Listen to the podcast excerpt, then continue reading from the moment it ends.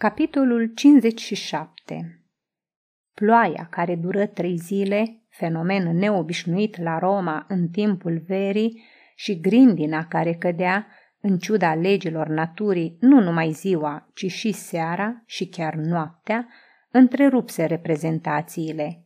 Poporul începu să se teamă, se anunța recoltă proastă la viță de vie, iar când, într-o după-amiază, trăsnetul topi statuia de bronz a zeiței Ceres de pe Capitoliu, se ordonară jertfe în templul lui Jupiter Salvator. Preoții zeiței Ceres răspândiră zvonul că mânia zeilor s-a întors împotriva orașului pentru că pedepsirea creștinilor tărăgănează prea mult. Mulțimile începură să ceară continuarea jocurilor, indiferent de vreme, și bucuria cuprinse Roma când se anunță că după trei zile de pauză, Ludus Matutinus va reîncepe. Se întoarse și vremea frumoasă. Amfiteatrul încă din zori era plin de mii de oameni și împăratul veni de vreme în ziua aceea cu vestalele și curtea. Spectacolul trebuia să înceapă cu o luptă a creștinilor între ei. Fură îmbrăcați în gladiatori, li se dădură tot felul de arme de atac și apărare. Însă aici a avut loc un eșec. Creștinii aruncară în nisip plasele, furcile, lăncele și săbiile și se îmbrățișară unii pe alții, îndemnându-se să reziste la chinuri și moarte. Mulțimea se socoti jignită. Unii îi acuzau că slași și fricoși, alții susțineau că nu vor să se bată din ură față de popor, anume să-l lipsească de plăcerea admirării luptelor bărbătești. În cele din urmă, din porunca cezarului, împotriva creștinilor fură trimiși gladiatori adevărați care îi tăiară în câteva minute pe oameni îngenunchiați și dezarmați. După scoaterea cadavrelor, nu mai fură prezentate lupte, ci un șir de tablouri mitologice născocite de însuși împăratul. Împăratul împreună cu vestalele și curtenii părăsiră amfiteatrul și se îndreptă spre un uriaș cort de purpură roșie ca focul, ridicat anume, în care fusese pregătit pentru el și oaspeți un minunat prandium. Cei mai mulți dintre spectatorii de rând le urmară exemplul, împrăștiindu-se în grupuri pestrițe în preajma cortului ca să-și mai dezmorțească trupurile înțepenite de îndelungata ședere și să se înfrupte din hrana pe care din mărinimia împăratului o împărțeau sclavii din abundență. Câțiva curioși coborâră în arenă, și pipăind nisipul îmbibat de sânge, discutau competenți despre reprezentațiile trecute și cele viitoare. Curând plecară și aceștia, ca să nu întârzie la împărțirea hranei. Rămaseră doar câțiva oameni pe care îi reținea nu curiozitatea, ci mila pentru viitoarele victime. Ei se ascunseră pe intervale sau în locurile cele mai de jos. În timpul pauzei, arena se nivelă, fură săpate șiruri de gropi pe toată întinderea arenei. Ultimul șir ajungea la vreo zece pași de podiumul cezarului. Din afara circului se auzea gălăgia mulțimii, strigăte și aplauze, iar aici se făceau pregătiri febrile pentru noi chinuri. Deodată se deschise cuniculumul și din intrările care se deschideau în arenă apărură mânați din spate cete de creștini goi, purtând cruci în spinare. Se umplu toată arena cu ei, bătrâni încovoiați sub greutatea grinzilor, bărbați în puterea vârstei, femei cu părul despletit sub care se străduiau să-și ascundă goliciunea, băieți și chiar copii mici. Și crucile și victimele erau împodobite cu flori. Servitorii circului, lovindu-i cu ciomegele, îi sileau pe creștini să așeze crucile în dreptul gropilor. Așa aveau să piară cei pe care, în prima zi a jocurilor, nu reușiseră să-i dea pradă câinilor și fiarelor sălbatice.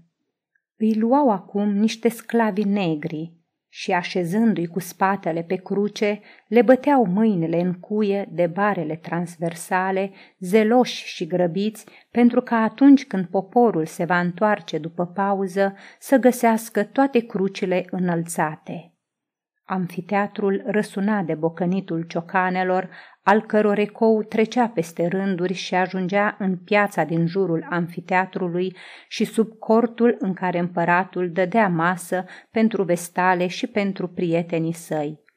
Acolo se bea vin, se glumea pe seama lui Chilon și se șopteau la ureche cuvinte tainice preoteselor vestei, iar în arenă Cuiele pătrundeau în mâinile și picioarele creștinilor, lopețile scrâșneau umplând cu pământ gropile în care fuseseră înfipte crucile. Printre victimele cărora urma să le vină rândul peste câteva zile, se afla Crispus. Leii n-apucaseră să-l sfâșie, așa că fusese destinat răstignirii, iar el, gata întotdeauna de moarte, se bucura la gândul că-i bate ceasul – Trupul lui uscat era despuiat. Numai un cordon de iederă îi acoperea coapsele, iar pe cap avea cunună de roze. În ochi îi strălucea același foc nestins, iar după cunună se arăta aceeași față aspră, fanatică. Nu se schimbase nici inima lui.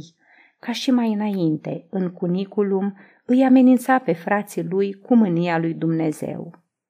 Dați slavă Mântuitorului, spunea el, că vă îngăduie să muriți de aceeași moarte ca și el.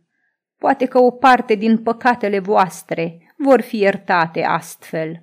Totuși, temeți-vă, căci trebuie să se facă dreptate. Nu poate fi aceeași răsplată pentru răi și pentru buni. Cuvintele lui se însoțeau cu bocăniturile ciocanelor, care băteau în cuie mâinile și picioarele victimelor. Tot mai multe cruci se ridicau în arenă, iar el, adresându-se celor care așteptau, fiecare lângă crucea lui, continuă. Văd cerul deschis, dar văd și o prăpastie căscată. Nici eu singur nu știu cum am să dau socoteală Domnului de viața mea deși am crezut și am urât răul și nu mă tem de moarte, ci de învierea din morți, nu de chin, ci de judecată, căci va veni ziua mâniei. Atunci, din rândurile de bănci mai apropiate, se auzi o voce calmă și solemnă. Nu ziua mâniei, ci ziua îndurării, ziua mântuirii și a fericirii, pentru că, vă zic vouă, Hristos vă va lua lângă el, vă va mângâia și vă va așeza la dreapta lui. Credeți, căci iată, cerul se deschide înaintea voastră. La aceste cuvinte, toate privirile se întoarseră spre bănci. Chiar și aceia care atârnau pe cruci ridicară capetele palide, chinuite și se uitară spre cel ce vorbea. El se apropie până la bariera care înconjura arena și începu să-i binecuvânteze cu semnul crucii. Crispus întinse brațul spre el ca și cum ar fi vrut să-l dojenească, însă, văzându-i fața, lăsă mâna în jos, apoi în genunche și șopti. Apostolul Pavel Spre marea uimire a servitorilor circului, îngenunchiară toți cei care nu apucaseră încă să fie țintuiți pe cruce, iar Pavel din Tars se întoarse spre Crispus și zise, Crispus, nu-i amenința, căci încă azi vor fi cu tine în rai. Tu crezi că pot fi osândiți? Dar cine are să-i osândească? Oare Dumnezeu care și-a jertfit fiul pentru ei sau poate Hristos care a murit pentru mântuirea lor, așa cum mor ei pentru numele Lui? Cum poate o sândi cel care te iubește? Cine are să-i învinovățească pe aleșii lui Dumnezeu? Cine va spune despre sângele acesta e blestemat? Doamne, am urât răul, răspunse bătrânul preot. Hristos a poruncit să iubim pe oameni mai mult decât să urâm răul, căci învățătura lui este iubire și nu ură. Am greșit în ceasul morții, răspunse Crispus și începu să se bată cu pumnii în piept. Unul dintre supraveghetorii circului se apropie de apostol și întrebă. Cine ești tu care vorbești condamnaților?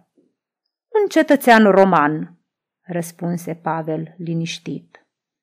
După aceea se întoarse spre Crispus și spuse, Crede, căci asta e ziua îndurării și mori în pace, rob al lui Dumnezeu. În clipa aceea, doi negri se apropiară de Crispus ca să-l întindă pe cruce. El se mai uită încă o dată în jur și strigă. Frații mei, rugați-vă pentru mine! Fața lui pierdu obișnuita asprime. Trăsăturile împietrite se topiră într-o expresie de pace și blândețe. Își întinse singur mâinile în lungul brațelor crucii și privind drept la cer, începu să se roage cu ardoare. Se părea că nu simte durerea, pentru că atunci când cuiele îi pătrunseră în mâini, trupul lui nici nu tresări măcar. Se rugă în timp ce îi se țintuiau picioarele, se rugă în timp ce era ridicată crucea și bătătorit pământul în jurul ei. Abia când mulțimea a început să umple amfiteatrul, râzând și făcând larmă, sprâncenele bătrânului se încruntară puțin, mâniindu-se parcă pentru că poporul păgân îi tulbură liniștea și pacea unei morți blânde. Crucile toate erau în picioare. Arena părea o pădure de trunchiuri de care atârnă oameni. Peste cruci și peste capetele răstigniților cădeau razele soarelui, în timp ce pe arenă umbrele groase formau o rețea neagră în ochiurile căreia strălucea nisipul galben. Era un spectacol la care toată plăcerea poporului consta în a privi moartea lentă. Însă niciodată până atunci nu se văzuse un asemenea desiș de cruci. Arena era înțesată de cruci, iar servitorii se strecurau a nevoie printre ele. Pe margini fuseseră răstignite mai ales femei. Crispus, ca unul dintre conducători, fusese răstignit chiar în fața podiumului împărătesc, pe o cruce uriașă, înfășurată la poale în iederă. Niciuna dintre victime nu murise încă. Deodată, Crispus, care atârna în fața lui și care cu o clipă mai înainte stătea cu ochii închiși, ca un om leșinat sau în agonie, și îi deschise și începu să privească la împărat. Fața lui luă iarăși obișnuita expresie neînduplecată. Ochii scăpărau. Curtenii, surprinși, începură să șoptească între ei, arătându-și-l cu degetul. În cele din urmă, împăratul însuși întoarse capul spre el și duse leneș smaraldul la ochi. Se lăsă o liniște profundă. Ochii spectatorilor erau ațintiți asupra lui Crispus, care încerca să miște mâna dreaptă ca și cum ar fi vrut să-și o smulgă de pe cruce. Și umflându-și pieptul, încât îi se vedeau toate coastele, începu să strige – Matricidule, vai ție! Curtenii, auzind insulta de moarte aruncată stăpânului lumii de față cu miile de oameni, nu îndrăzneau nici să respire. Chilon încremeni. Împăratul tresări și lăsă smaraldul să-i alunece dintre degete. Poporul stătea de asemenea cu respirația oprită. Vocea lui Crispus răsuna tot mai puternic în arenă. Vai ție, ucigaș al soției și al fratelui tău! Vai ție, anticriste! Prăpastia stă deschisă în fața ta. Moartea și întinde mâinile spre tine și groaza te așteaptă. Vai ție, cadavru viu, căci vei muri înfricoșat și osândit în veci și neputând să-și desprindă mâna țintuită de lemn, cu trupul întins, încordat, încă de viu asemănător unui schelet, neînduplecat ca destinul, își clătina capul deasupra podiumului lui Nero, risipind petale de trandafir din cununa pe care i-o puseseră în creștet. Vai ție, ucigașule! S-a împlinit măsura și ceasul morții tale se apropie. Se mai încordă odată. O clipă, spectatorii avură impresia care să-și desprindă mâna de pe cruce, să o întindă amenințător spre Cezar, deodată însă brațele lui slabe se muiară și trupul îi alunecă. Capul îi căzu în piept și muri. În pădurea de cruci, cei mai slabi începură, unul câte unul, să se cufunde în somnul lor de veci.